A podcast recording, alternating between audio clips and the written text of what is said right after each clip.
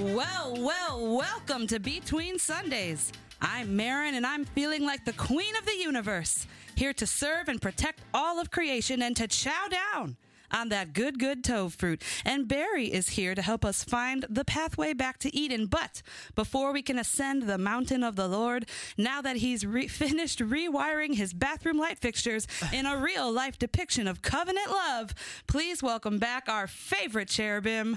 Barry. Wow. Good day, Barry. Good day, Maron. Wow, you crushed that. Did well I? done. I was so nervous about that. When you said tove fruit, it sounded like fruit. toe fruit, and I was like, tofu fruit? Tofu fruit. Yeah, Oh, man. I mean, not everyone can write an intro like Tyler. We miss you, Tyler. Yeah, Tyler, come back. Yes. Come back soon. So, if you've not been listening, Tyler had a baby again. Well, his Again. wife did. They are uh, they are at home with baby Lane, and so who I now have seen and is an insanely adorable Is he child. as adorable as the pictures Oh, would word. suggest? he is a little angel. Little round face. so cute, so teensy. yeah, talk about cherub. Yeah, absolutely. Yeah. So that's why that's why last week I did the intro. This week Maron did the intro, and Who's going to do it I, next week? there's no way to know. There's no way to know. Maybe our special guest can we write do. I was just intro. gonna say we have a special guest whose name is Marcus Casteel. Oh, hello, hello. probably not necessary. For Oh, the, it's the big totally worth build-up. it. Marcus, how are you? Good. I'm glad next week the special guest gets to do the intro, not this week. oh yeah, that's Yeah. right. It's we could have pretty had you write one. nerve-wracking. It Yeah, would be. I think yeah. you did a great job. Oh, thanks, man. Second Yeah. second time ever.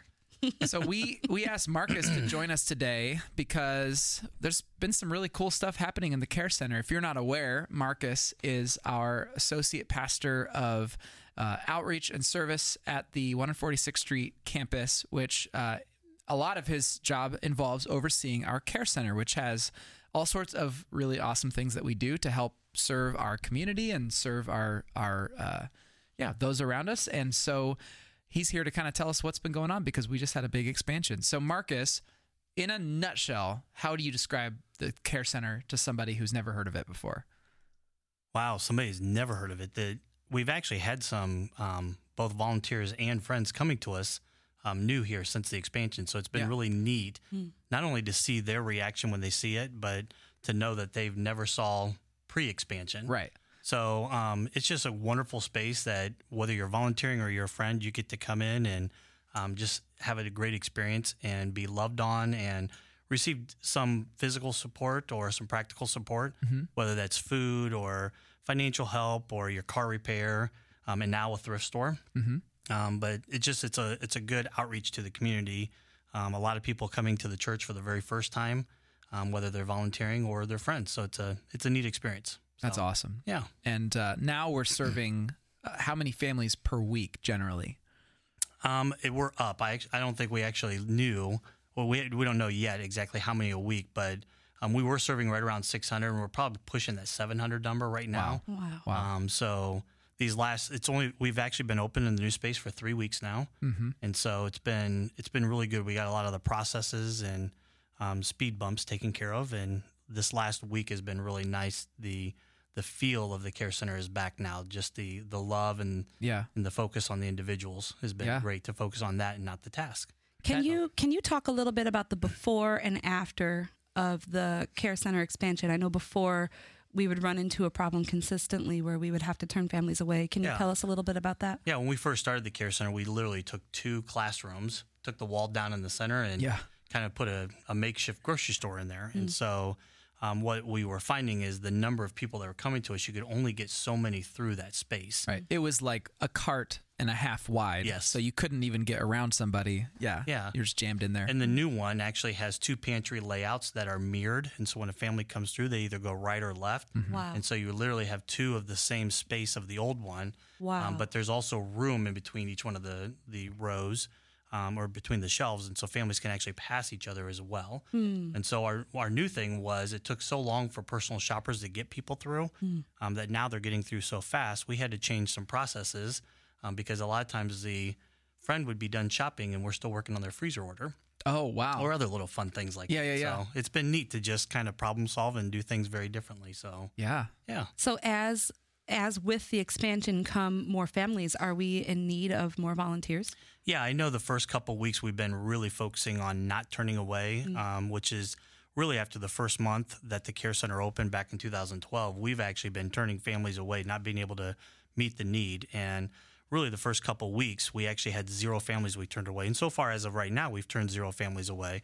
But we really want to change the focus to the number of families we are serving instead of, because we know at some point we will turn families away because we have no idea who's coming to us every time we open. We also don't know how many volunteers are coming every Yeah. time we open. And so it's just an equation. Now, where space used to be the, the anomaly that kind of held things up, um, it's now going to be the people. And so we do need more volunteers. The more volunteers that come, um, get to share in the experience and be changed by God. And that's really what we're focused on. Um, and in the meantime, we'll actually give an amazing experience to our friends Yeah. who come to us. So um, we're serving right now over about 200, 211 families just through the pantry. Mm-hmm. And hmm. that's probably about 25 to 40 every shift that we're open, more than we were in the old one. So Wow. it is an increase, but we're excited because more families Yeah. get to have that experience. Yeah, friends of the pod, if you have not had an opportunity to volunteer at the care center, I'll just tell you it is it's a it, it is a transcendent experience because it is a place that just it's just love. Like everybody is seems to be joyful. So many people and I, I myself included come into the care center carrying things from their day, carrying the burden of work and all that stuff, and leave lifted. I, I can't tell you the number of times when I was in a season where I was serving almost every week that I would go in thinking, ugh, I just want to go home and sit on the couch. I don't want to come here. And then I would leave thinking, I can't imagine doing anything else with my mm-hmm. evening. You know, I always felt so lifted. And it's it's such a beautiful community where friends and volunteers are almost indistinguishable in some ways because sometimes friends are volunteers and volunteers are friends. Exactly. and it's this just a community where everyone is just on the same level playing field loving one another serving one another. And if you haven't had a chance to volunteer i really do encourage you just try it out.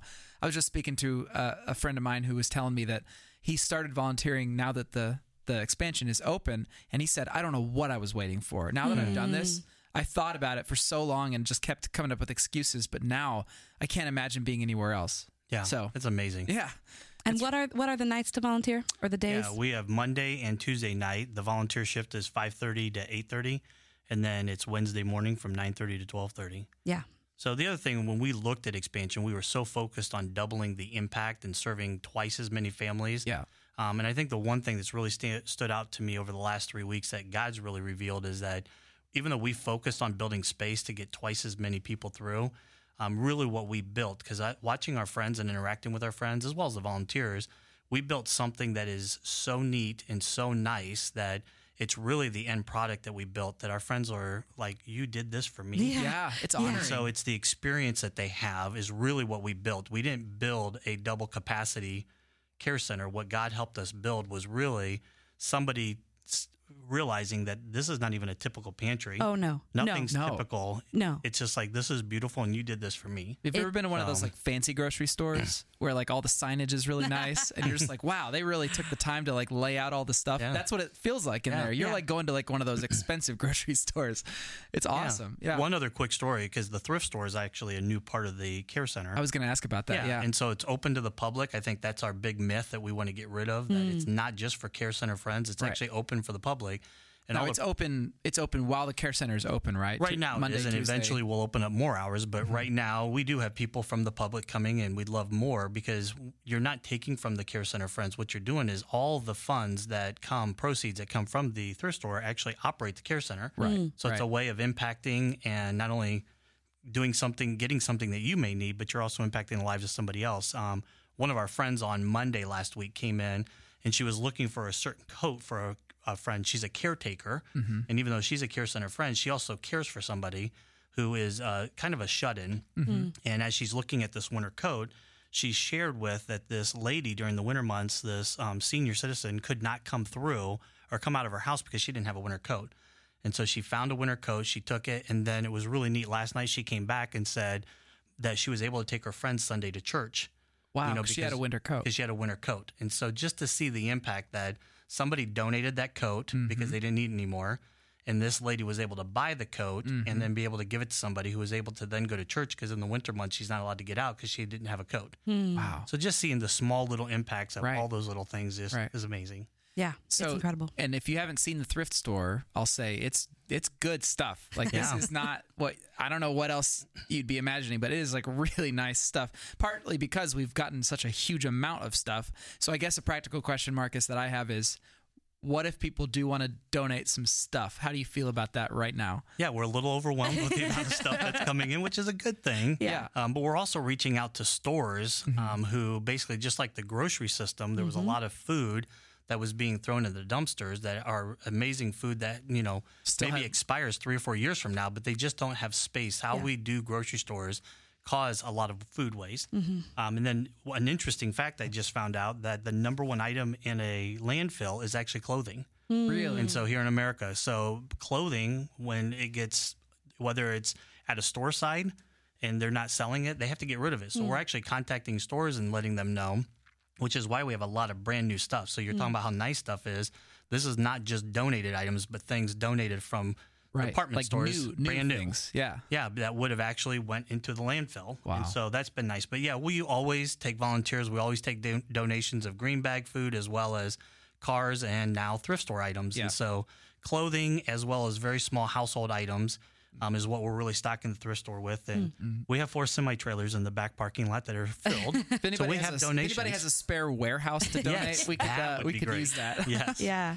Well, we got to be open more days so we can move do. that product. Yeah. Which we need more volunteers to do. So It's all if you're big all about the thrift store and you want to come and serve, we will open up That you are speaking times. my language. I am a go. lifelong passionate thrifter. Yeah.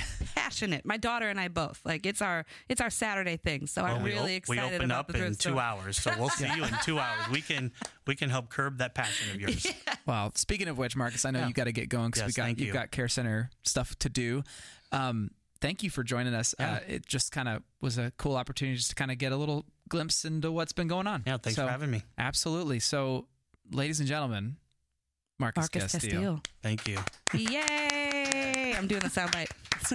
oh yeah, I love squirrel noises. Thank you, Marcus. All right, well, Maron, it's you and me. We're we're gonna have to have a conversation about stuff. First, we got to talk about our lives. You know, Barry, let's just talk. Yeah. You know, let's have a conversation. Friends of the pod, we don't know what we're doing without Tyler here. He usually guides our conversations. We're going to do our best. Maron, how's Jed? Last time we talked, he was. Oh, that's what I forgot to tell Marcus. Oh. Yeah, Marcus is loaning Jed a wheelchair. That's which very nice of him. Just like upped the game in the mobility world for my poor husband. Because he had his knee removed, was it? Or Yeah, completely. No, he he had massive knee surgery. That's what I keep calling it. It's it it was a outpatient procedure where he went in and was out the same day, but still his recovery time um he can't do anything at all. Can't drive, can't do anything for two solid weeks. He's going to physical therapy throughout the week. does he have like a big cast on?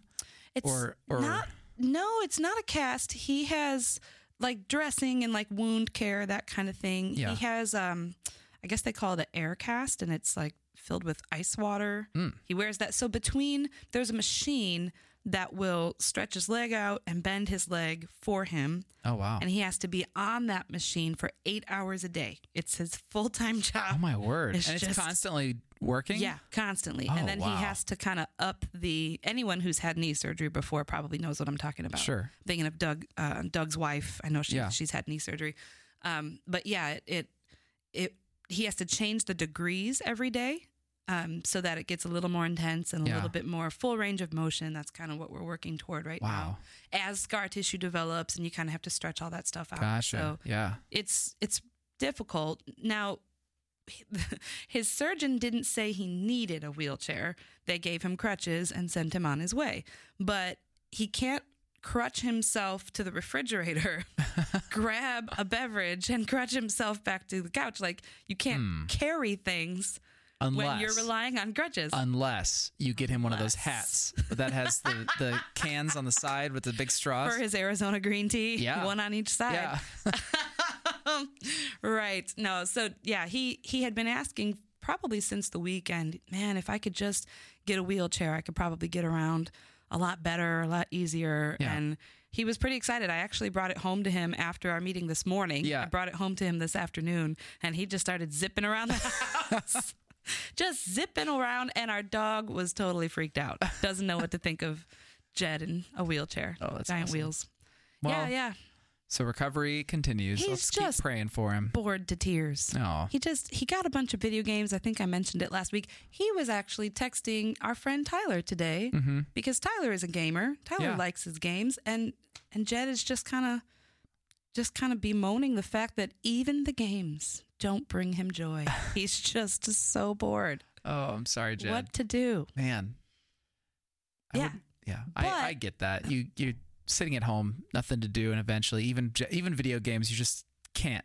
You can't maintain. It's like squeezing juice out of a out of a, a dead orange. Like you're not getting more juice out of it. You've already. no. Yeah. He's watched the movies. He's played the games. He's so so bored. He's got to get in some mini series or something. Get it like something, Something like can 24 that he can binge or Yeah. something like that. Yeah. yeah, that keeps him going. Yeah. That's what he hasn't done. He's Uh-huh. been watching these one-off movies. But yeah. No, there's but your mistake. he he Ubered himself to church Sunday morning. What? Could not believe when I saw Chad. him hobbling in through the front door. I was standing in the lobby of Fishers, and in he That's comes. Such a great mental image.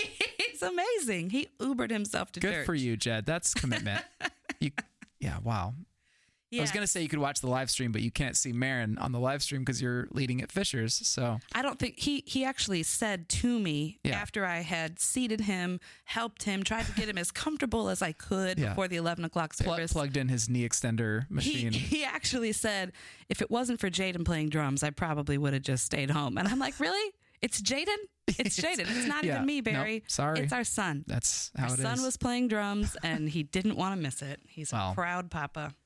well, all right. Yeah. And I just have to give a shout out to the Fishers campus as, you know, my mother passed away. So Mm. there was a, a, what do they call it? A food train? Is that a Meal train. a meal train. Oh, yeah. I've I really never had anything like this happen to me before. Yeah. So this meal train has been amazing. But then my husband had surgery, and the person who kindly and lovingly organized the meal train extended it. So I can't remember the last time I had to cook a meal. That's awesome. Thank you all. That's awesome. Life has been crazy. Fishers, uh, they're big on loving and supporting, especially through food, which is my personal favorite. So I just gotta say thank you. Thank you all. Right on. Anything Yeah. else going on in your life that's worth uh, pod mentions? Oh dear. Mm, I'm going to go ahead and say no. It's just we're in survival mode. Yeah. Hmm. Oh, one thing that's coming up. If I if there is a bright spot on the horizon of my personal life, Yeah. Valentine's Day weekend, epic mother son road trip. Really? So excited I can't even Where, tell you. where are you guys gonna go? So Jaden has a favorite band. Jaden and I, Jaden's really into this more like this alternative music scene, which he for sure gets from me.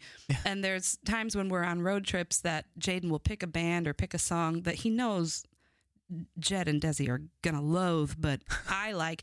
So this is one of those trips where me and Jaden just get to go do what we like. And his favorite band since he was a small child is a very obscure, strange band. They're called Me Without You. They they're just I weird. I've heard of Me Without You. Wait, no, that's a movie. I think they're very niched, but anyhow, Hmm. they've never played an all ages show.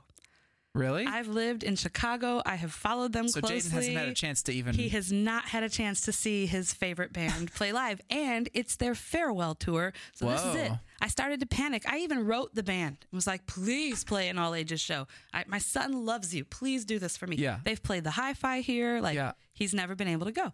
So they're playing an all ages show in North Carolina. so I don't even care. Caution You're to the wind. Yeah. My in laws are coming in to take care of Jed, and me and Jaden are hitting the road. Wow. Oh, and Desi will be on the merge retreat. So oh, all right. big All right. fun family weekend. That's awesome. for the Gafford. Wow. I'll have to tell you how that went a few Uh, weeks yeah. from now. Yeah. And I'm gonna have to look up Me Without You and see if I like their music. Oh, we're picking out like road trip songs. We're talking about snacks. Like this is going to be the coolest thing That's ever. fun. That's so awesome. Excited. That's awesome. How about you? Well, there's not again. I I wish I had more exciting things to share. Life on the farm is fine. Uh, Bella the horse got out again. Uh, Again, this happened twice now. Uh, Bella and Lily are two horses that share a pen together, Ah. and Bella has she's she's young. Lily's the old one. These aren't our horses. In case you haven't been following the story, our neighbor is boarding her horses at our place, but. One morning I went out to go let the chickens out and find Bella just standing in the middle of the barn doing her own thing, not in the pen where she's supposed to be.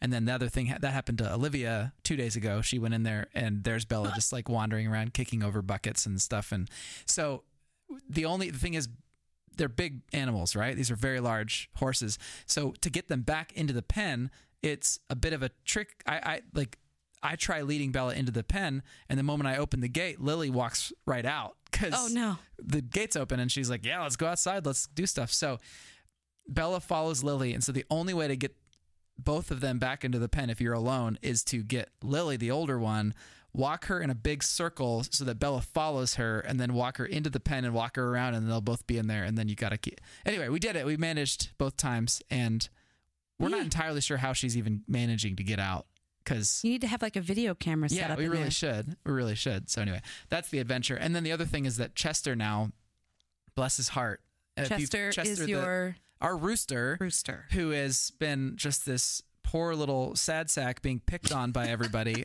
and like literally, they're literally picking out his head feathers and stuff. And so uh, he's got one sad little tail feather. All the rest got picked out, and they're slowly growing back. So uh, anyway, he he's he I guess has hit puberty, and hmm. so he's decided not only am I a rooster.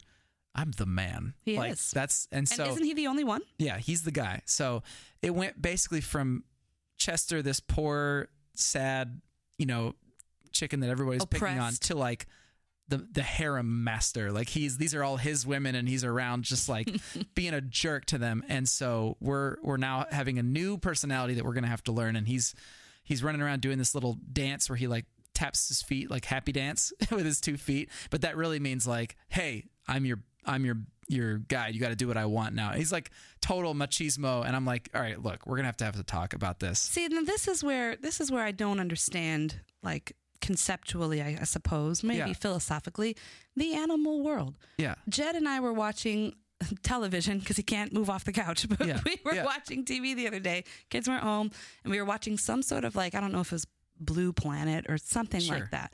And it was a beetle somewhere. I want to say in France.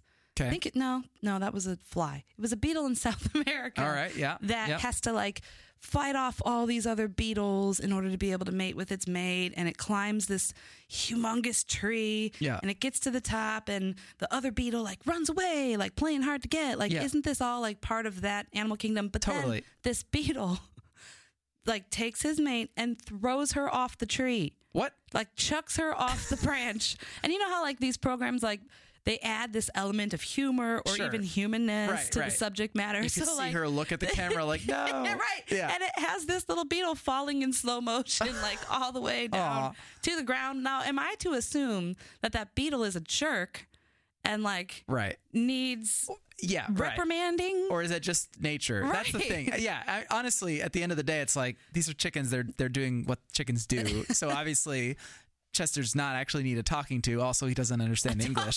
So it's, but you know, as his dad, I kind of want to like teach him about respecting women and and So, what are your resources? Like, what do what are your go to? Hey, I've got chickens now. I need YouTube information. and YouTube and a couple books that we've been looking at that kind of lay it all out. Mm-hmm. And the the uh, guy who gave us the chickens also knows a lot about chickens. Yes. So we, you know, anyway, so Yeah. we're just we're figuring it out, and and it's just a fun part of our life. Every, routinely, whenever these kinds of things happen, moving horses and you know figuring out chicken stuff, Liv and I will both like come inside, take off our mud boots, and say, "I love our life."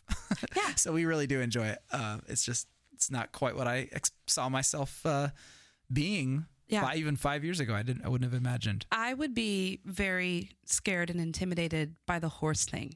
Yeah. Like even though there's somebody else's horses and it's not even your job to have to shovel the poop or anything Right. like that, I kind of go through life like picking up new fears along the way. Yeah. And oh, that's something I could be scared of. Yeah. Exactly. My Yeah. father-in-law was kicked in the face Oh, yeah. by a horse twice, like in the same event. Like he, Oh, he was kicked, he went down, he got mad, he got up and he got kicked again.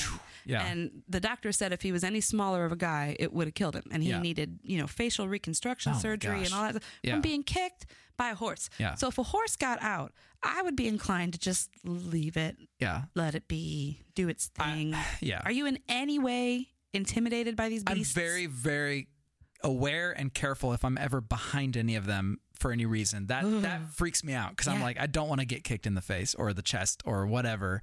But the thing is, when you're when you're in front of them and you can, they they all have like a little harness on their on their head, you know, and you can grab the harness, and they're just like, I mean, dogs. Uh, they, they well, maybe not. I don't know about dogs that much, but like they won't.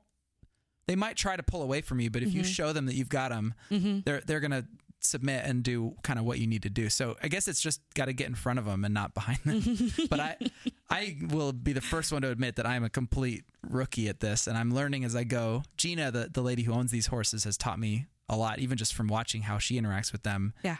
I wouldn't have known about the Lily Bella thing about taking Lily first until, uh, but Gina showed me. So I don't know. It's it's fun. We're learning. Wow. So far, haven't been kicked in the face. Thank you, Jesus. Not even once. So Blessings. yeah, I'm sure Small it'll miracles. sure it'll happen. I'll probably at some point in my life be rammed by a No, goat no. and pecked by a chicken, and these things will all happen, and it's just going to be a part of my story.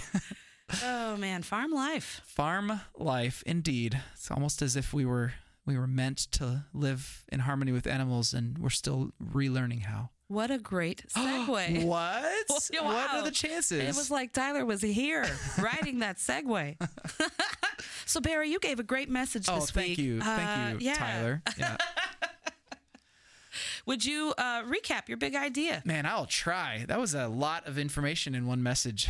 Um, Truly was. And honestly, listener, if you felt like it was a fire hose of information, I highly recommend listening twice because the second time through, I was able to slow it down and Yeah. digest a bit more. Yeah, it was. I, I fully admit it was. As I was writing it, I was like, "There's no way I'm getting this in 30 minutes." I managed, but it was not pretty. Like I, I really, really, really wanted to spend more time. I could have probably done that sermon in an hour and Yeah. felt actually okay about it. But, um, yeah. So we're kicking off a new series called "Return to Eden," and it's actually surprisingly enough about the law of Moses and it's a BYOB series. We talk about, uh, we do BYOB series routinely, and essentially BYOB means bring your own Bible, and it's our way of trying to focus specifically for a time, period of time on how to read the Bible, how to be, uh, how to equip our people to understand what they're reading. So we'll focus. It'll be focused in on a particular part of the Bible, or a particular book of the Bible, or a theme, or something in that's going to help people learn how to engage with their Bibles. So this one, all about the law. I I knew that I want. We, we've been kind of going through this narrative of, of Scripture, and it's time. The Israelites are at Mount Sinai. It's time to talk about the law. So our options were skip right over to the next part where the narrative happens, or actually stop and talk about this huge portion of the Bible and how to read it. And so um, ultimately, I ended up trying to put the law into into a context that was broader than just the le- sort of the legal regulations and all that stuff because what I've come to understand over the last several years of study is that the law is actually part of a much bigger story and it's a story that kind of goes throughout the entire scripture and it's a story that within the Torah itself the first 5 books of the Bible it's a story that spends a lot of its energy focused on the story of Eden and what happened to Adam and Eve in Eden. And uh the reason that they fell and the big question of is it is it possible for humanity to get back to the the presence of God to the the you know peaceful harmonious existence we were meant to have with God is it possible to get back and as I said in the message the Torah or the law itself answers the question with the answer yes but here's how and so I basically talked about the fact that the law itself is was a way for Israel to re enter the presence of God. And that same story of them finding a way back to Eden, ultimately they they didn't keep the law. And so they as a result, they went into exile and it was it was through God's grace, his relentless faithfulness, as I kept referring to it, hmm. who God's relentless faithfulness ended up leading to Jesus coming and actually not not throwing out the law, like, well, we tried this and it didn't work, but actually fulfilling the law and taking it to its extreme conclusions of self sacrifice, of love, and ultimately, he gave his own life as a consequence for humans' rebellion and made it possible finally for humans to re-enter Eden and to begin dwelling with God again and to begin living in such a way that we are eating from the tree of life, not the tree of the knowledge of good and bad, as I called it. And we can talk about that more. So, all that to say, it was a it was a fire hose uh, because I was covering a lot of ground. But my main point was that essentially God is relentlessly faithful, and when we look at the law, we are looking at one part of a bigger story that we are still a part of, and it's the part it's it's a part of the story in which God is laying out how how the people of Israel might re-enter Eden and and dwell with God. So I know you've said it on the pod, and I, I think I saw you write it in a social media post somewhere, maybe Instagram or something. But you said that you haven't been excited about a sermon series Like this, yeah. like this Uh-huh. in in some time. What did you mean by that? Why the law? Uh, yeah.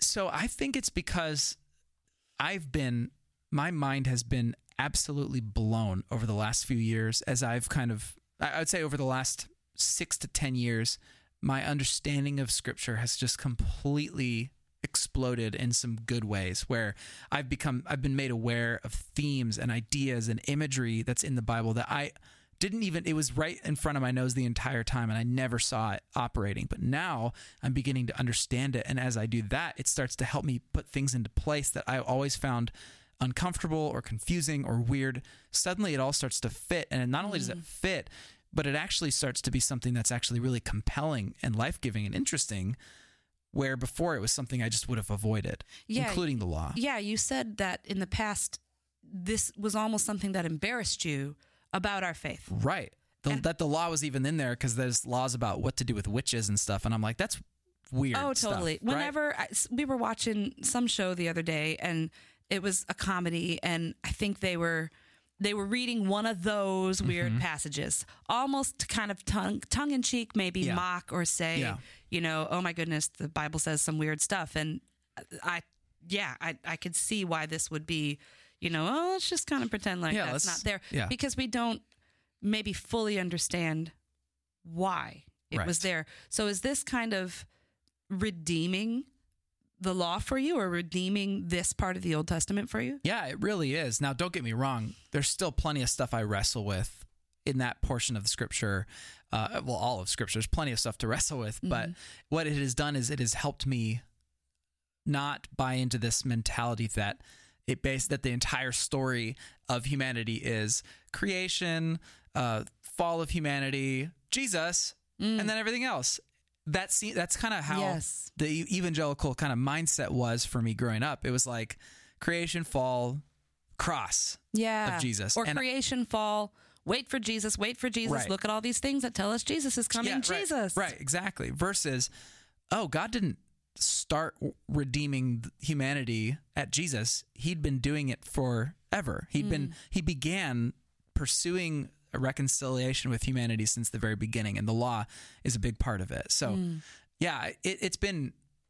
I think it's what's made me so excited about it is I realized that with some of these images, uh, things like the the trees of of life and the tree of knowledge of good and bad, and images like uh, the chaos waters and the mountain garden, all of these images, when you understand them for what they are in scripture, suddenly it actually brings things to light. And I and I knew that if if we could somehow manage to capture all of that, the actual like story and the heart behind the law, we might actually be able to get people fired up about it. And I'll admit that I was really nervous that this wasn't going to work because I thought this is just going to be too much. This is going to be too confusing. It's not going to fit for people or whatever.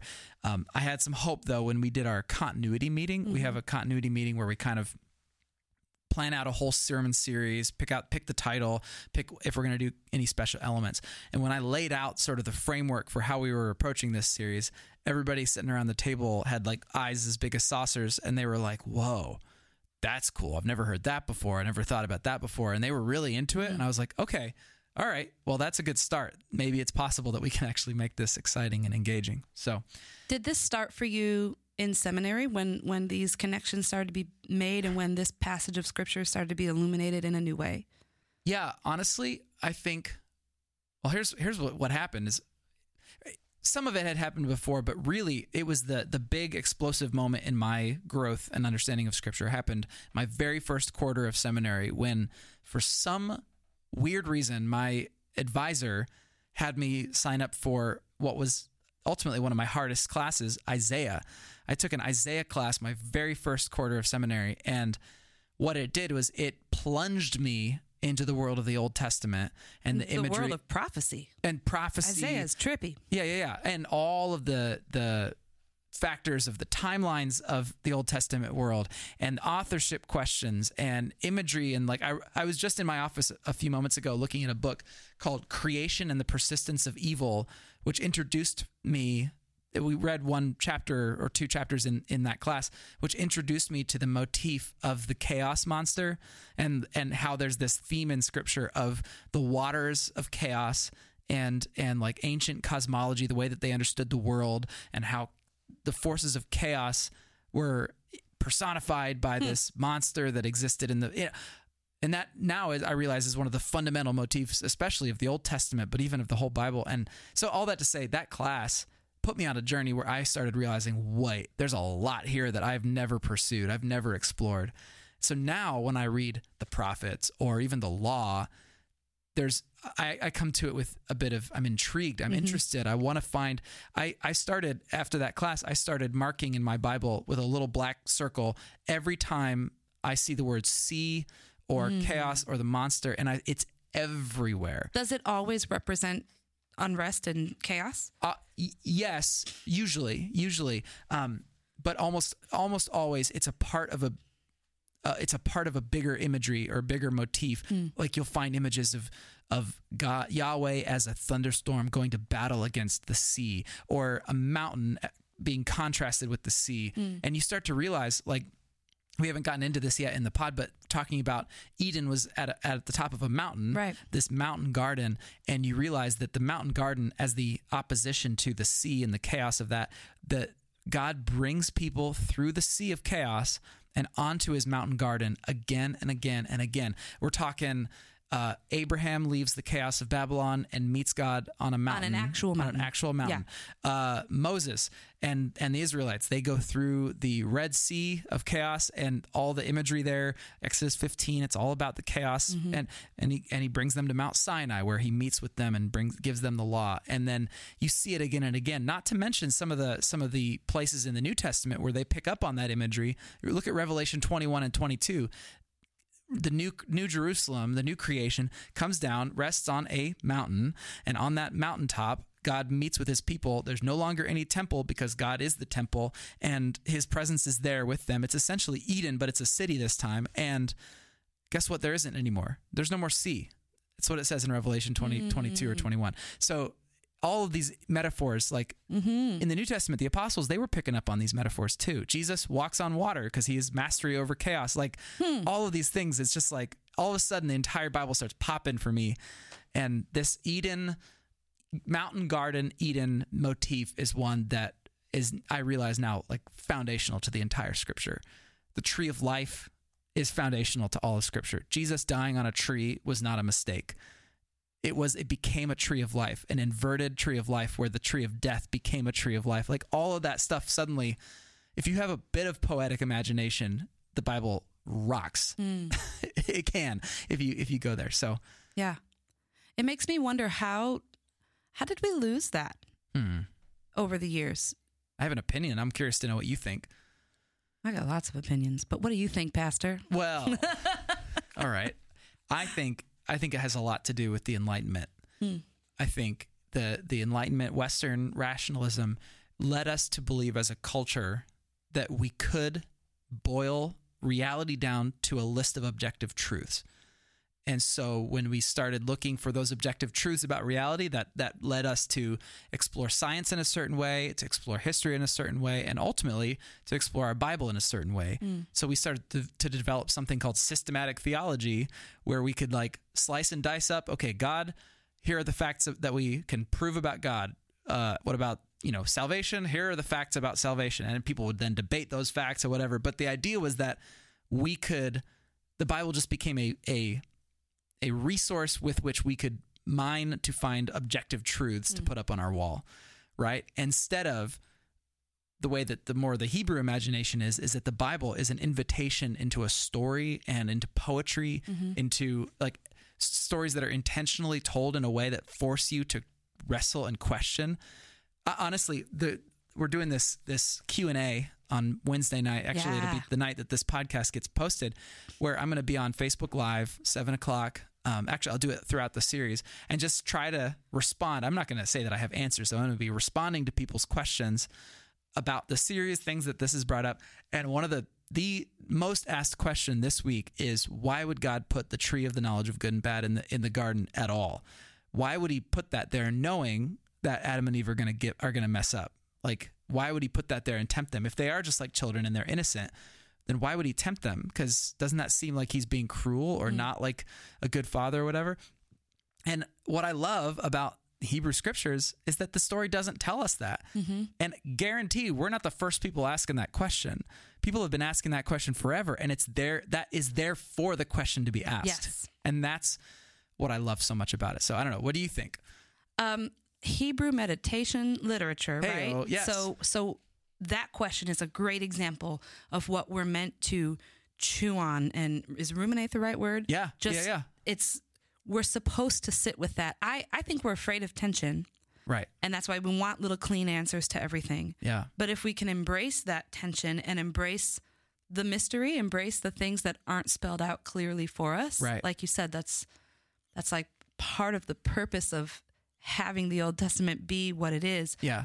I think, and I'm, I don't know, maybe I'm maybe I'm oversimplifying, but you know, Christ came, and I feel like we've we've struggled with his. You even referenced it in your in your message this week that Jesus himself said, "I didn't come to abolish the law." Right.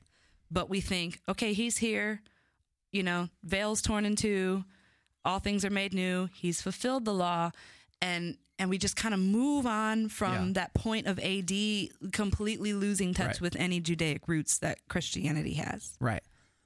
I, that's, I guess that would be like an overly simplified explanation. No, but I think what I think happened. Yeah, you're totally right. You're totally right. And part of it is we ha- we had to do that because we don't know what to do with laws about mixed fabrics and stuff. and so, you know, or like not eating shellfish. We're like, well, we like shellfish. So, you know, I think I think that's when it it becomes important for us to actually wrestle with it and ask, mm-hmm. what does Jesus mean by that when he says he's not coming to abolish the law? Because it sure feels like he's abolishing the law because we're Gentiles and according to Paul, we're not bound to the specific regulations of the law. So it's yeah, it's Right. it's an invitation to to talk and to wrestle and to think and that's what I love. So, getting back to your original question, that's why I'm excited about this series because I love that we get to fire up people's imaginations and get them thinking asking these kinds of questions, you know. Mm-hmm. Yeah. I think that's what's been so great about every BYOB series that we have had. It really makes people look at their Bibles, ask those questions, Right. wrestle with those questions, and in doing so, encounter God and have these light bulb moments like you and I have all the time when Right. we read scriptures and Yeah. we see connections Yeah. kind of crisscrossing Old Testament and New Testament. And Right. you mentioned a few of those. I think when you really got excited in your message this weekend was when you were making the connections of Yeah. cherubim being, you know, set at the gates to Eden Yeah. and then cherubim being embroidered on the Yeah. curtain that protected the Holy of Holies, but then that was the very curtain that was torn Right. from top to bottom.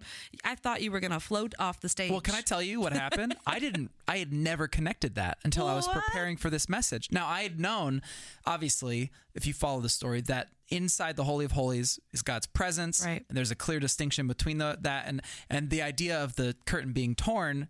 God's presence was no longer bound to the Holy of Holies. His presence was in the world. I knew that. Hmm. I had never thought about the cherubim specifically until I was preparing for this message. And I was literally sitting there taking notes, writing out how I was going to do this message. And it just struck me like a bolt from the blue. And I was like, wait, there are cherubim on the on that curtain. Yeah. And the whole framework that I'm going for here is that the tabernacle is like Eden. And so of course the cherubim are no longer guarding the gates of Eden in this in this beautiful poetic uh Yeah. how do you say it coup de grace it is like wow and it, who knows i could be wrong that may not be what was intended by that but man that is so beautiful oh and profound, yeah, you right? can't you can't understate the symbolism of that. I am. I, I hate to admit it, but my husband knows, my whole family knows. I am a cynic's cynic. Yeah. I am a skeptic's Yeah. skeptic. My kind of person. I love no, I skeptics. can't. I really don't like that about myself. I wish that I were different. I wish I was like my sister Felicia. Felicia, if you're listening, wish I was more like you. Um, but when I even just hearing the the the sermon title "Back to Eden," Mm, I went, mm, "Yeah, but really, right. like."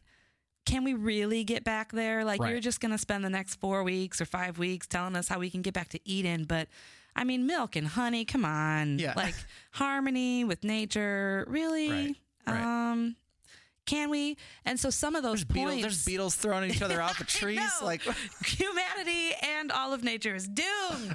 totally doomed. yeah. But as you made these points, it was unlocking those doors that were closed Hmm. to this idea, saying, no, absolutely. He's absolutely right that not only has God continued this invitation, it never stopped, even Yeah. after we left Eden, so to Yeah. speak. Yeah. His invitation has stood, and ultimately, he made the way.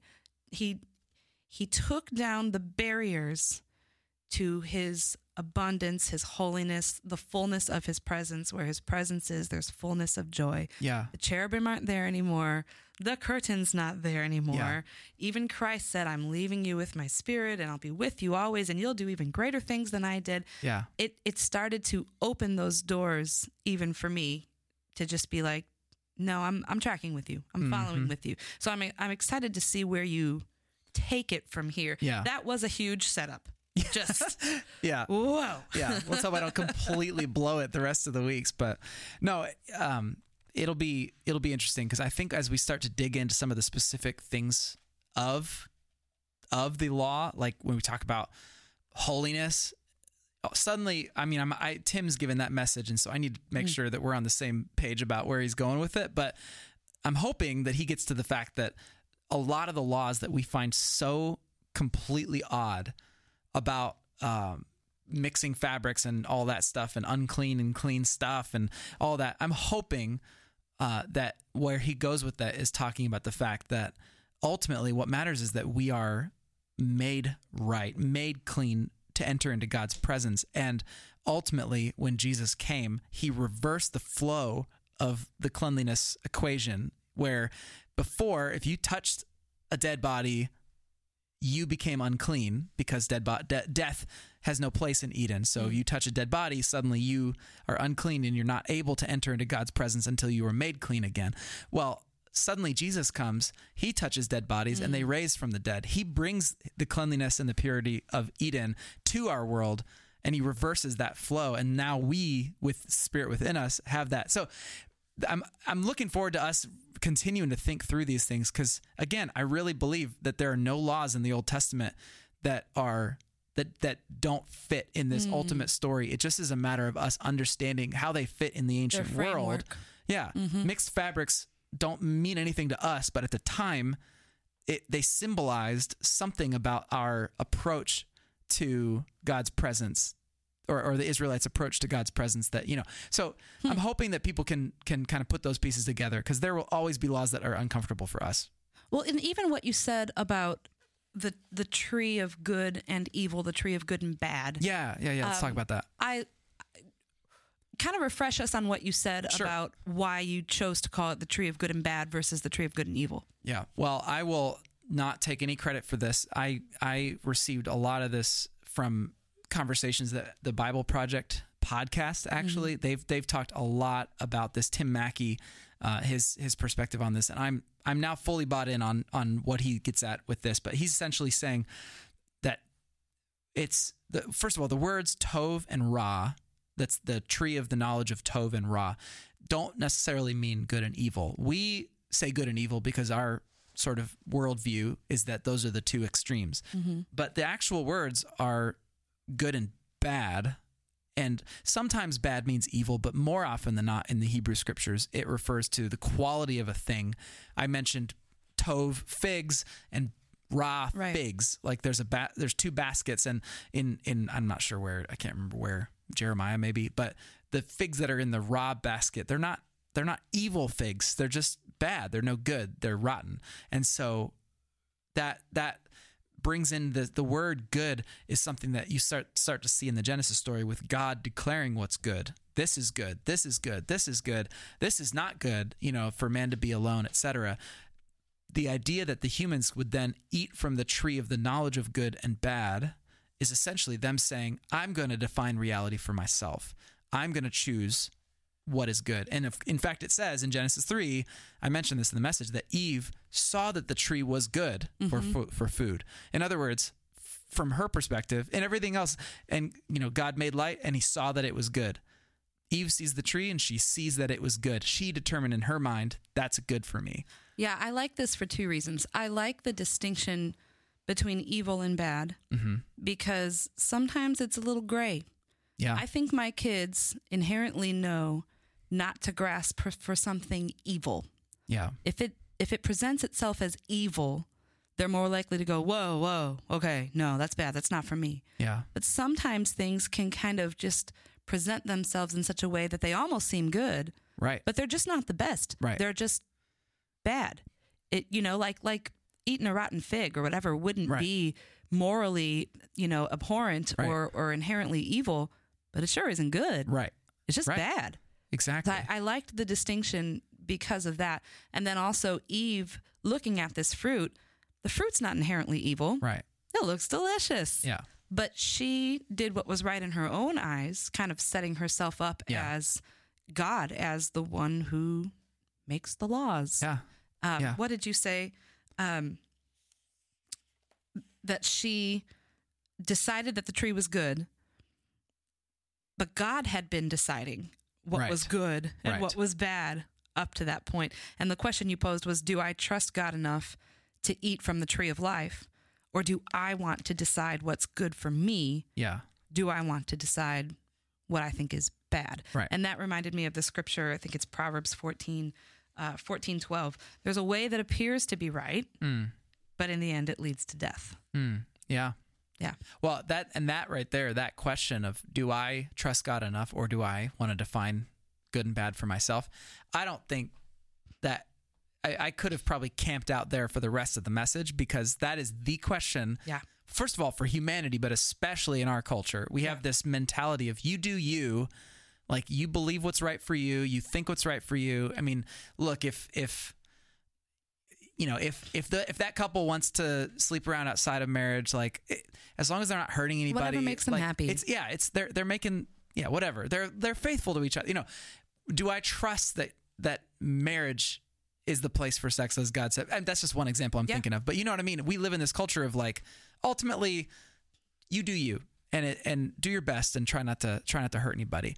And it, I've I actually this is kind of far afield, but I, I had a conversation once where I was we were talking about just the framework of discussions around around sexuality and this I asked a question. I said, "Do you think it's okay for God to ask someone to be celibate?" Okay, this is a Christian I was talking to, and they said, "I don't know that I do think it's okay. Hmm.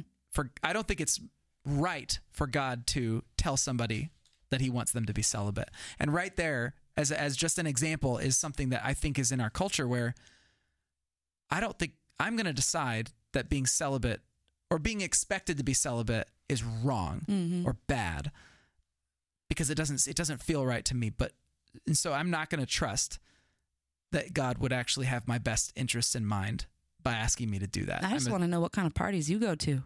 What this wasn't at a party. This was on a road trip. No, this wasn't at a party. Sorry. Fun party, party Yeah. questions. Yeah, and I was like, anyway, sorry, I'm gonna go get more uh, more soda. So yeah, No, No. but you're right. I, my husband gave a message once. Do you know Jed used to give messages? did he? Yeah, I'm just gonna put that interesting Wow. fact out there. But he talked about how we will we will take the Bible or we'll take you know biblical principles and we will try to bend them to fit the culture Yeah, instead of the other way around taking our culture and aligning it yeah, to the word of God. And I think we do that all the time because there is a way that seems right to us as human beings, as mankind.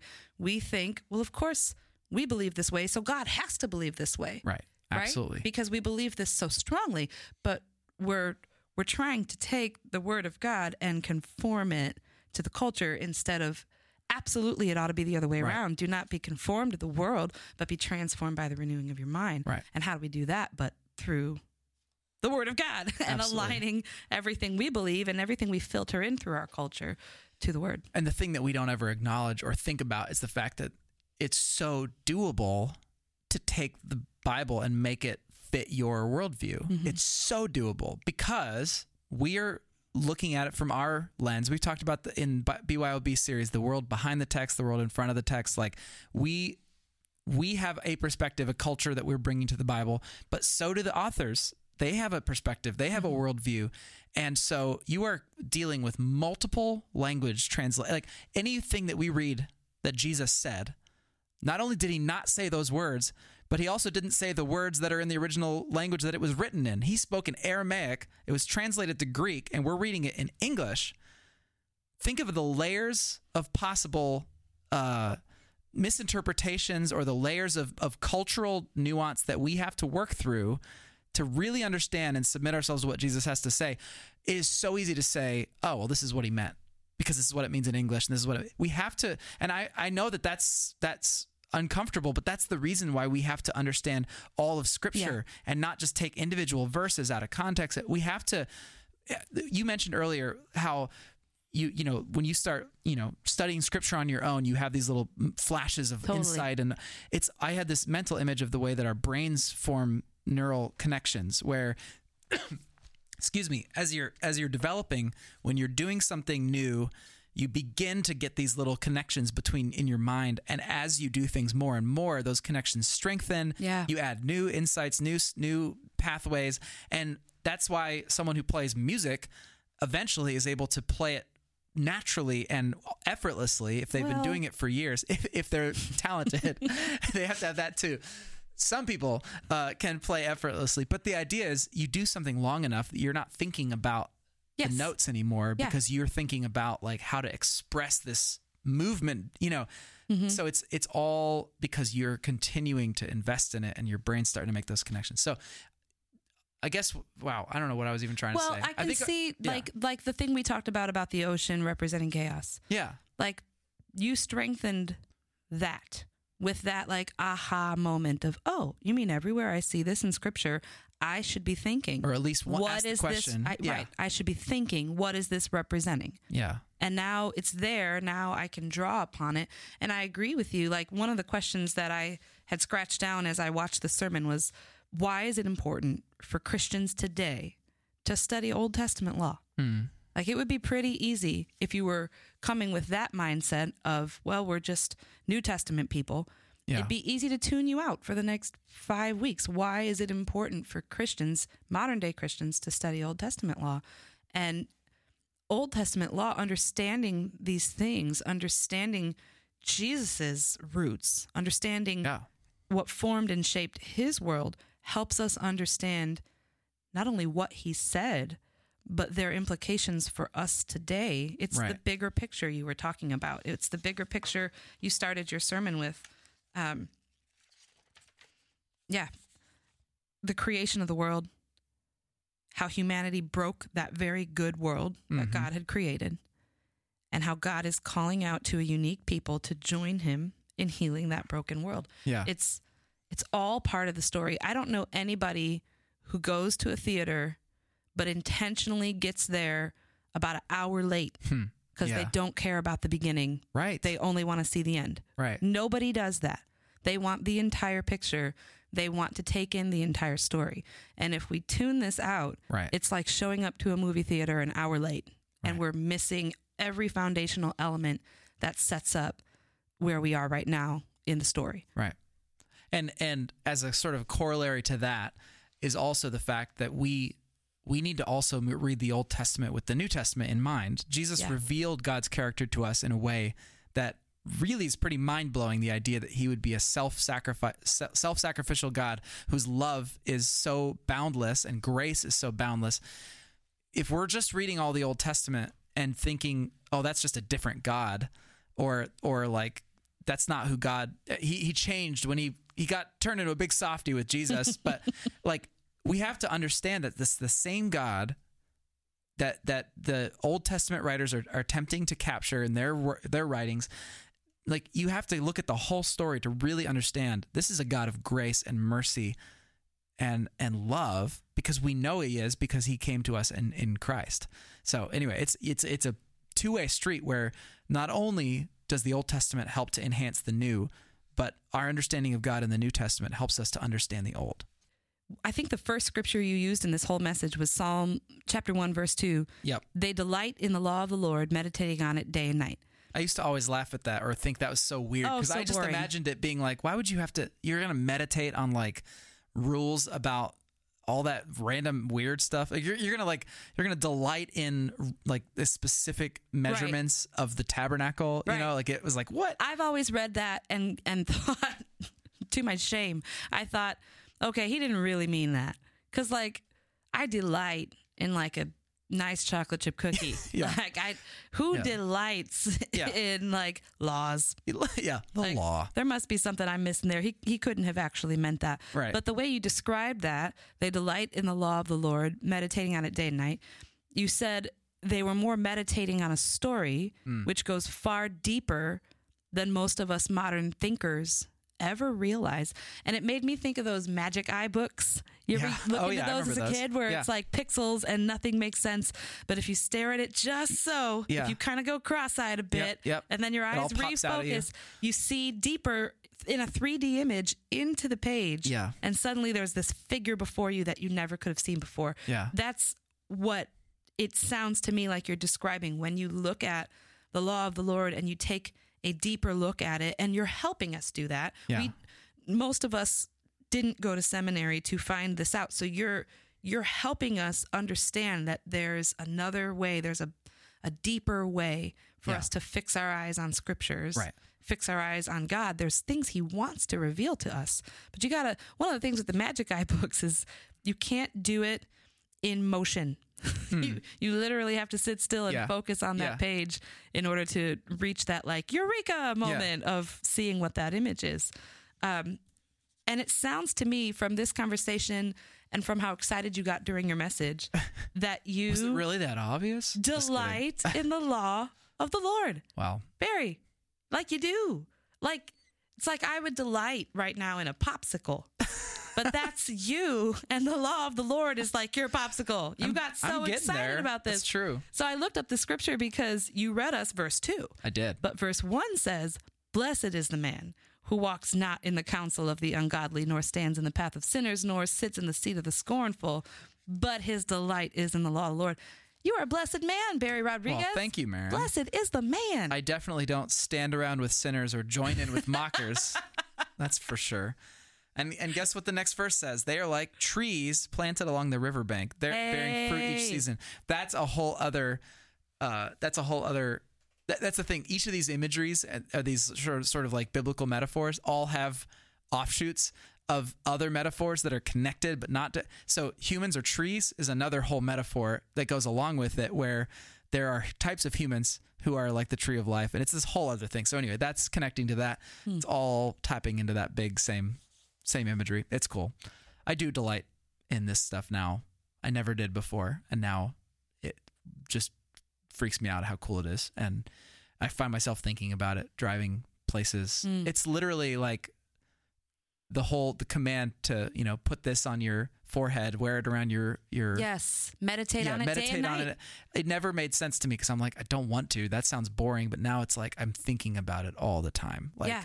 And do you have a community of people that you can think about these things with? Because again, we weren't meant to take these cool thoughts Right, and just, like sit in a them. corner somewhere and think about them by ourselves. Yeah. Like all of this would have been done, especially in, in Judaic culture, in a community Yeah. where we would sit down and we would talk about these things together. Am I right? Oh, absolutely. And and one of the things that we don't really do as much anymore uh, because we kind of confine it to academic circles is all the rabbinic culture, especially later on. This was more like around around the time of Jesus, but the rabbinic culture of having these like rabbis having these long discussions and back and forth about the meaning of this poetry and well but don't forget that god says this and ha- having this sort of long conversation about discerning the meaning behind all of these different mm. things I, I yeah i think we would do we would be well served to have those kinds of conversations ourselves and have those i love the fact i, I mean again we're talking wednesday Yeah. for the for the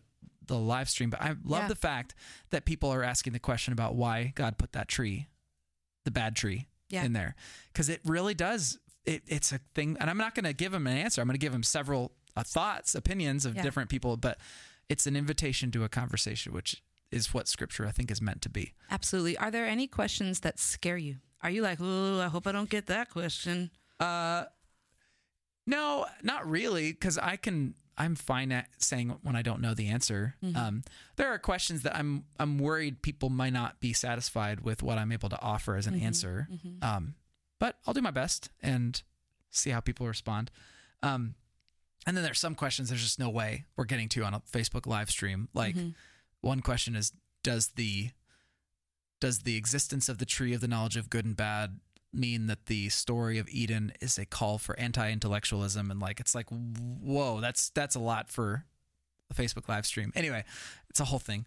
Um so the, I don't know that I'm going to be able to have time to get into all those but um we'll see. I'm hoping to th- this next week we're talking about the 10 commandments. Yeah. that's so we're going to start to actually look at some of the individual laws and see and I'm curious to hear how people respond to them cuz everybody knows at least of the Ten Commandments. They don't know; they probably couldn't list them all, but they know they're familiar with the idea of the Ten Commandments. So I'm interested to see if if I'm able to help capture within that same story structure what the Ten Commandments really are, and if that like prompts people to ask big questions or not. I don't know. I don't know.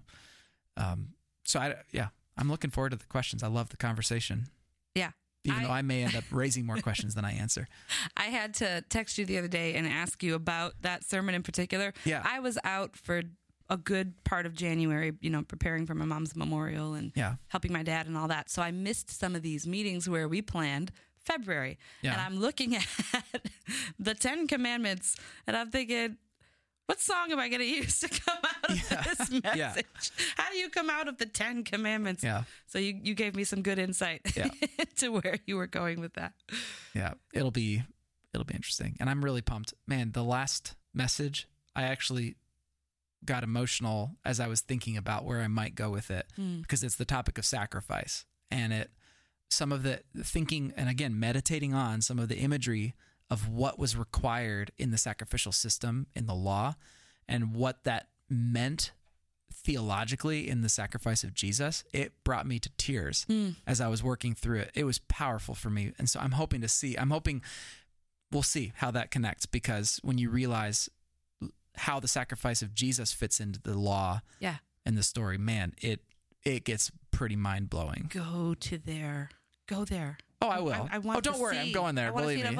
But you also have a podcast, and then you also have a Facebook Live. So I feel like you could spread this material out if you yeah, wanted we'll to. keep talking. Yeah, I'm excited about it. This is going to be great. yeah. So there we go. I don't know if we we did okay without Tyler I here. could do the thing. You want me to do the thing? So Barry, where are we going next?